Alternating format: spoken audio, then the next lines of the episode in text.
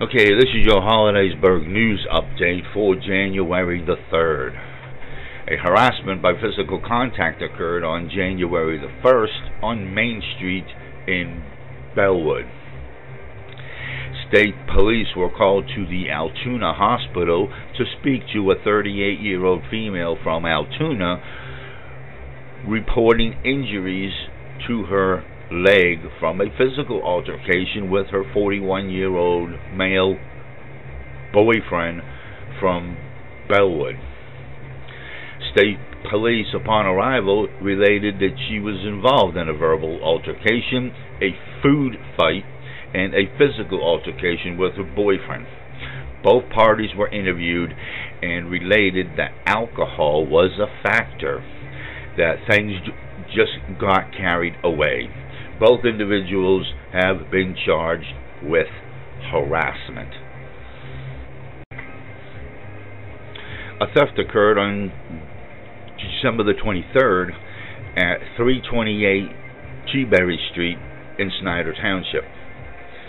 State police investigating a theft of clothes from the laundromat on Teaberry Street in Snyder Township.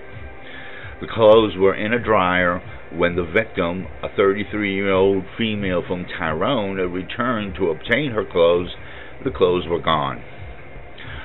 Stolen were miscellaneous clothes sized 3 to 6 months to 11 years. They are valued at $200. Anyone with information on this theft is asked to call state police in Hollidaysburg. A cruelty to animals occurred on New Year's Eve, December the 31st, on Lynn's Crossing Road in Frankstown Township. A gray tiger striped cat was shot with a crossbow. The cat was believed to have been shot sometime within the past week. Anyone with information is asked to contact Hollidaysburg State Police at 814 696 6100.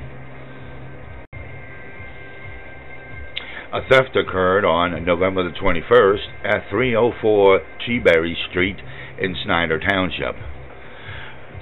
Someone entered the residence of 43 year old Christopher Sisto of Tyrone and stole medication, 40 to 50 gold coins, and a house key.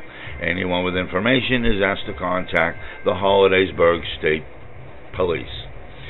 And that is your Hollidaysburg news update for January the 3rd.